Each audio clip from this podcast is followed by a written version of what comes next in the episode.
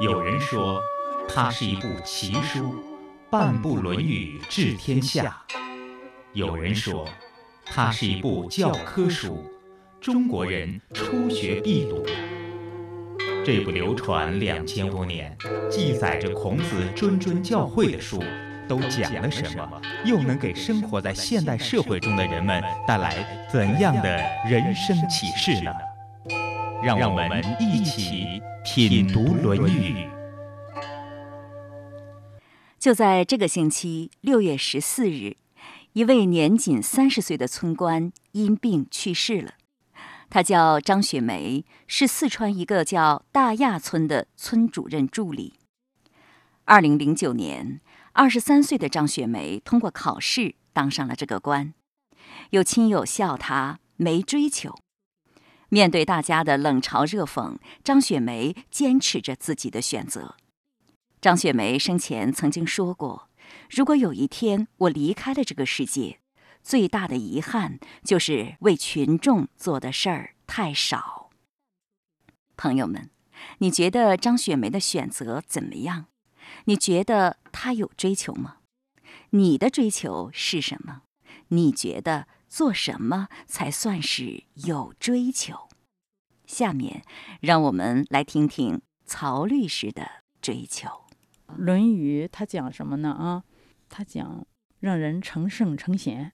他还讲，你比方说尽孝啊、向善啊、自律啊，这些都不是义务，不是道德劝说，它是切切实实的利害关系。啊，我回忆了一下自己的这个过往的前半生，哈。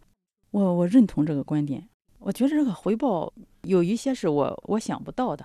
那你他就来了，他就来了。那你过去嗯没学这个《论语》的时候，那时候你以为这些回报？我不，我那时候我不认为，因为我觉着我我这么努力，我一直在学习嘛哈，没有一天是不学习的，我就应该得到这一切。实际上不是，好多人也挺努力，是吧？不是也不能就是梦想成真嘛哈。但是我好多的。梦想都成真，而且超出我的预期。本来你以为这些都是自己努力换来的，对？你觉得现在不仅仅是努力的结果？对，因为好多事儿的成就不光是你努力就行的，还需要好多的因素的具足。对，就是天时地利人和都要具足。对，那是你自己力所不能及的，你不知道。嗯，你除了努力以外，其他的因素都不掌握在你手里边儿。可是对你来说都特别好，对，天时地利人和全都汇聚到你这儿了，老天都帮你忙，你是不是这样觉得？也不是啊，你比方说，嗯，我自己吧，哈，按照世俗的那种成功的标准，哈，也许人家根本就什么都不算啊，但是我自己很自足，嗯，我喜欢这样的生活，嗯，那是什么样的生活呀？那你的你的成功，你你是怎么定义的？你觉得自己哪方面比别人强呢？心安理得的生活，所有的事儿都心安理得，所有的获得都是自己的努力以后的回报。我觉得，在我的成长历程中，有时社会还是有一段时间比较浮躁啊。嗯，我能坚持自己的原则，嗯，而且一直在读书，因为我喜欢读书的生活。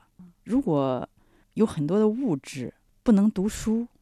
对我来说，哎呦，太痛苦了，不可想象，我是非常难以忍受的，非常难以忍受。嗯，一方面自己活得心安理得，另一方面还有，呃，能够读书，这是你比较自得的两个部分。我觉得非常的好了，非常的好了，就是我心里边要的，就是我在过着自己喜欢的生活。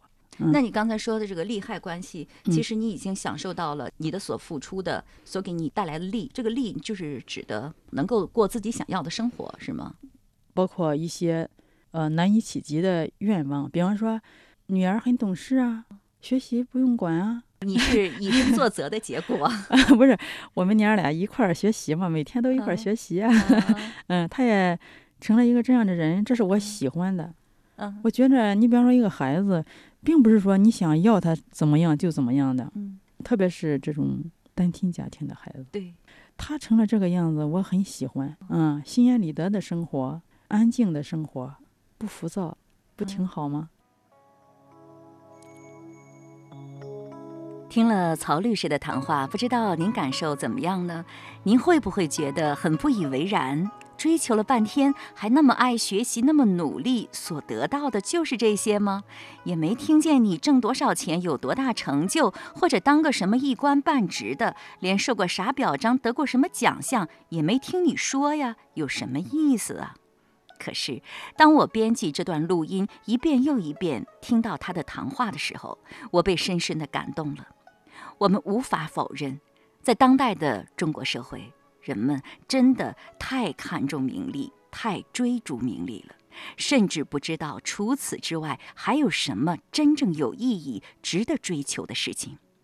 听到曹律师的话，我非常感动，因为他深深的知道自己要什么。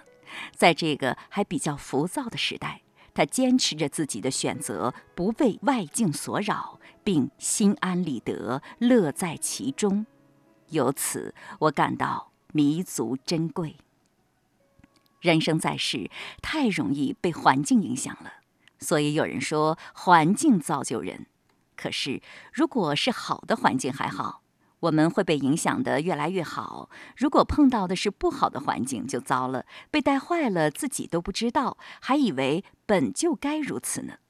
所以，人这辈子要真正成为一个明白人，很不容易。《论语》的十二点六章的这句话说的就是这个道理。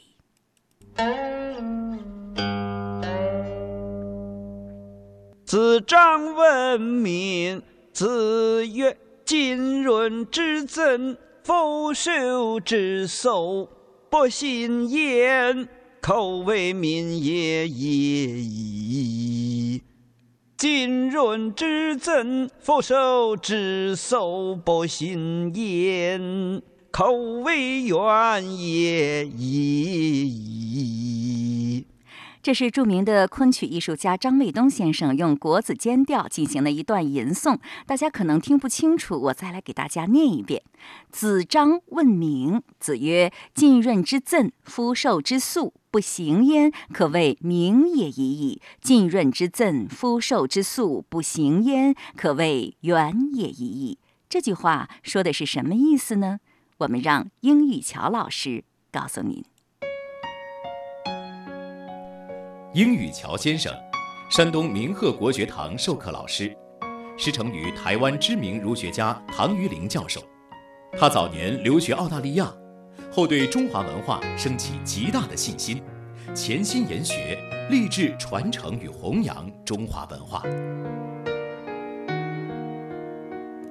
那子张问名，那子张呢问孔子如何做一个明白人？哦，明白人。对，那人人都想要做一个明白人。好，那子张问孔子要如何达到呢？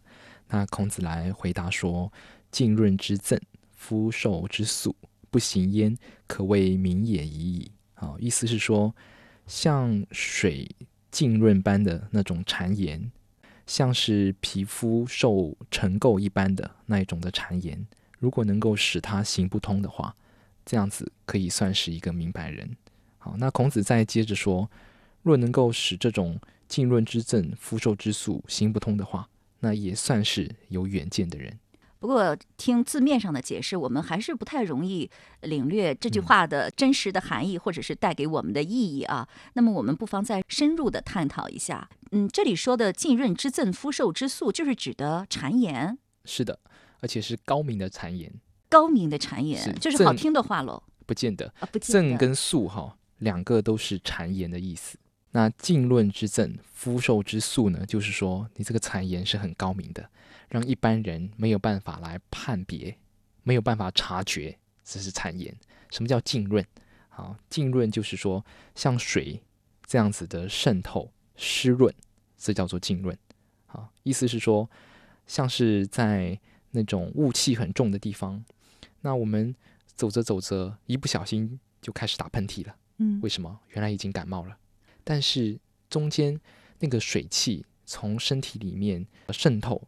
的那个过程，我们一点察觉都没有，所以浸润之症就是说，那种谗言的厉害的程度，它来渗入到我们心中的时候，我们一点感觉都没有。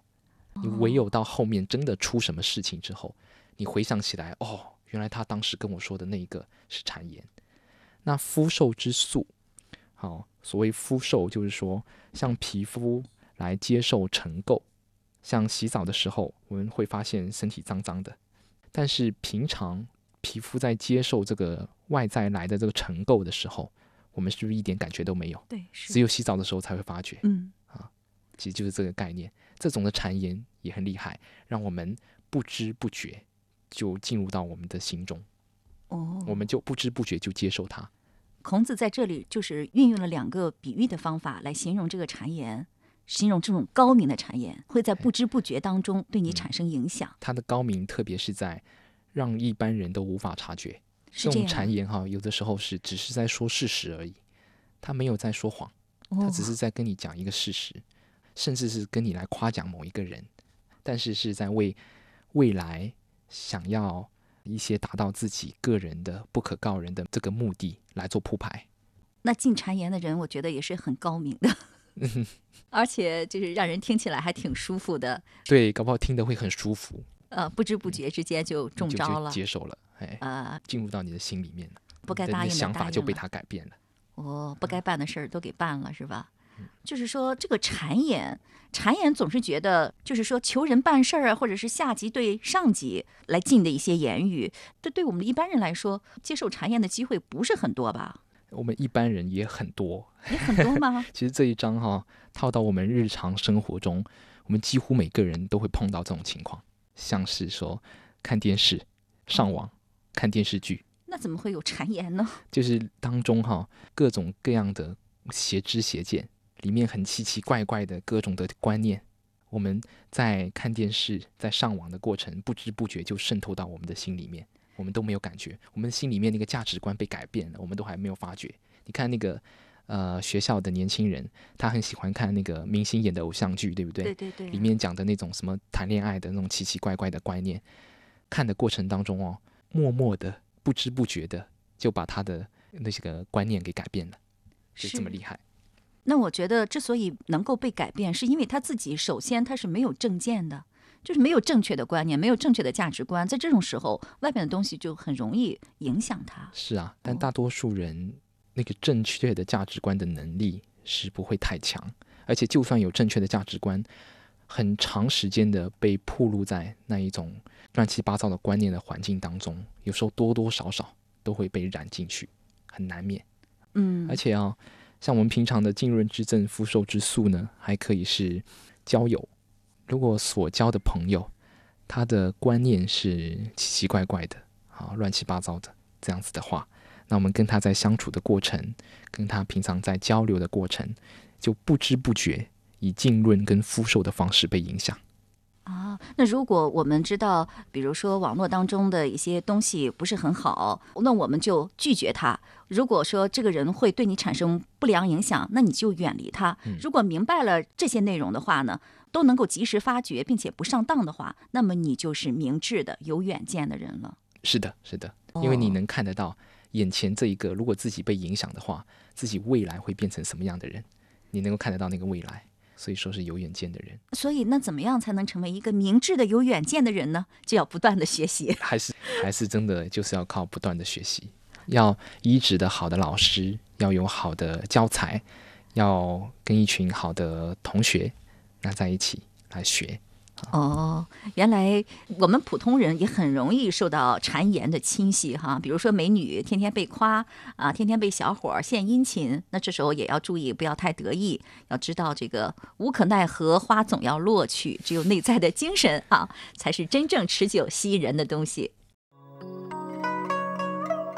经过这么一聊，原来这句话可以让我们警醒的内容竟有这么多，比如看人家做生意下海了，你也往下跳；看人家考公务员，你也考；看人家创业，你也创。千万别，千万别光看人家，好好看自己，看明白自己，才能知道自己应该往哪儿走。还有，我们每个人每天都会听到各种各样的话，比如说父母家常的唠叨，哥们儿酒后的箴言，媳妇儿枕边的小风，闺蜜闲聊的私语，还有领导的话、同事的话、村里王大妈的话、隔壁李大哥的话，不知不觉之间你就受影响了，不知不觉之间你就不高兴了。有时候事情一过，还想不起来，我咋的心情就突然不好了呢？或者又不知不觉之间高兴起来了，我咋的心情又突然好起来了呢？人呢，总是在不知不觉间受影响的。换句话说，就是人啊，总是在不知不觉之间受摆布的，被外界的各种信息、言论百般左右之后，又开始抱怨。谁谁谁总是折磨我，其实谁能折磨你呢？还不是你自己定力不够，心情被左右受影响了呗。如果你很坚定，八风吹不动，那谁还能折磨得了你呢？那怎样才能做到定力深厚，八风吹不动呢？我们的办法就一个：好好学习，天天向上。当然，我们所说的学习可不是学习各种知识技能，而是学道，学人间大道。向谁学呢？当然是古圣先贤喽。在他们那里有让你走向安宁、满足、幸福的人间大道。当你真正走在了这条大道上，你会越来越坚定，也会越来越快乐的。祝福大家！今天的节目就是这样了。节目嘉宾英语桥先生、曹律师，主持人溪水。如果你有什么话想和我们说，欢迎您加入品读《论语》QQ 群。品读《论语》已上载山东经济广播手机客户端，欢迎在经典栏目当中查找收听。下周日同一时间再会。